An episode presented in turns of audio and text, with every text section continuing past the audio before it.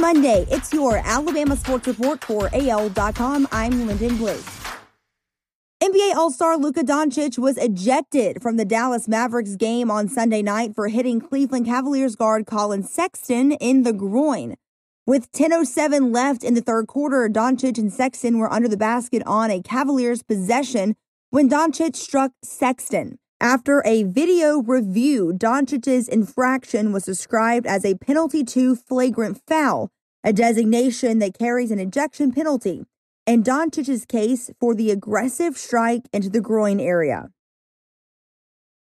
The Magic announced on Sunday that it had re-signed Donta Hall for the remainder of its season. With a 21 46 record, Orlando has been eliminated from postseason contention and will complete its 2020 2021 schedule with five games over the next eight days. This is the third time this year that the center has signed with the Magic.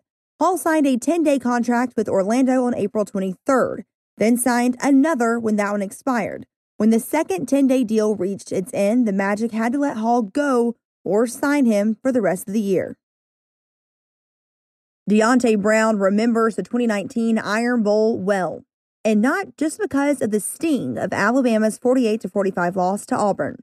The Crimson Tide guard had his work cut out for him with Auburn All American defensive tackle Derrick Brown on the other side of the line. And Alabama's coaches chose him as the offensive player of the week for his performance. I definitely remember that game, Deonte Brown said after being selected in the 2021 NFL draft by the Carolina Panthers. Brown said, That was one of my favorite games just for the simple fact that I was going against such a great defensive lineman in Derrick. So it's definitely going to be a lot of fun seeing him in practice. Better seeing him in practice than in an actual game. So it's a win win. Former Tennessee linebacker Henry To'oTo'o announced Saturday he's transferring to Alabama. I thank you for everything, Heavenly Father, To'oTo'o wrote on Instagram. He added, Roll Tide.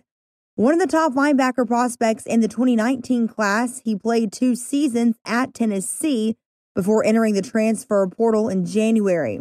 To'oTo'o has the potential to play immediately at Alabama after the NCAA approved a one time transfer waiver last month. However, the SEC still must change its intraconference transfer rule to allow To'oTo'o to play this season. That's your Alabama Sports Report for AL.com. Have a great day. I'm Lyndon Blake.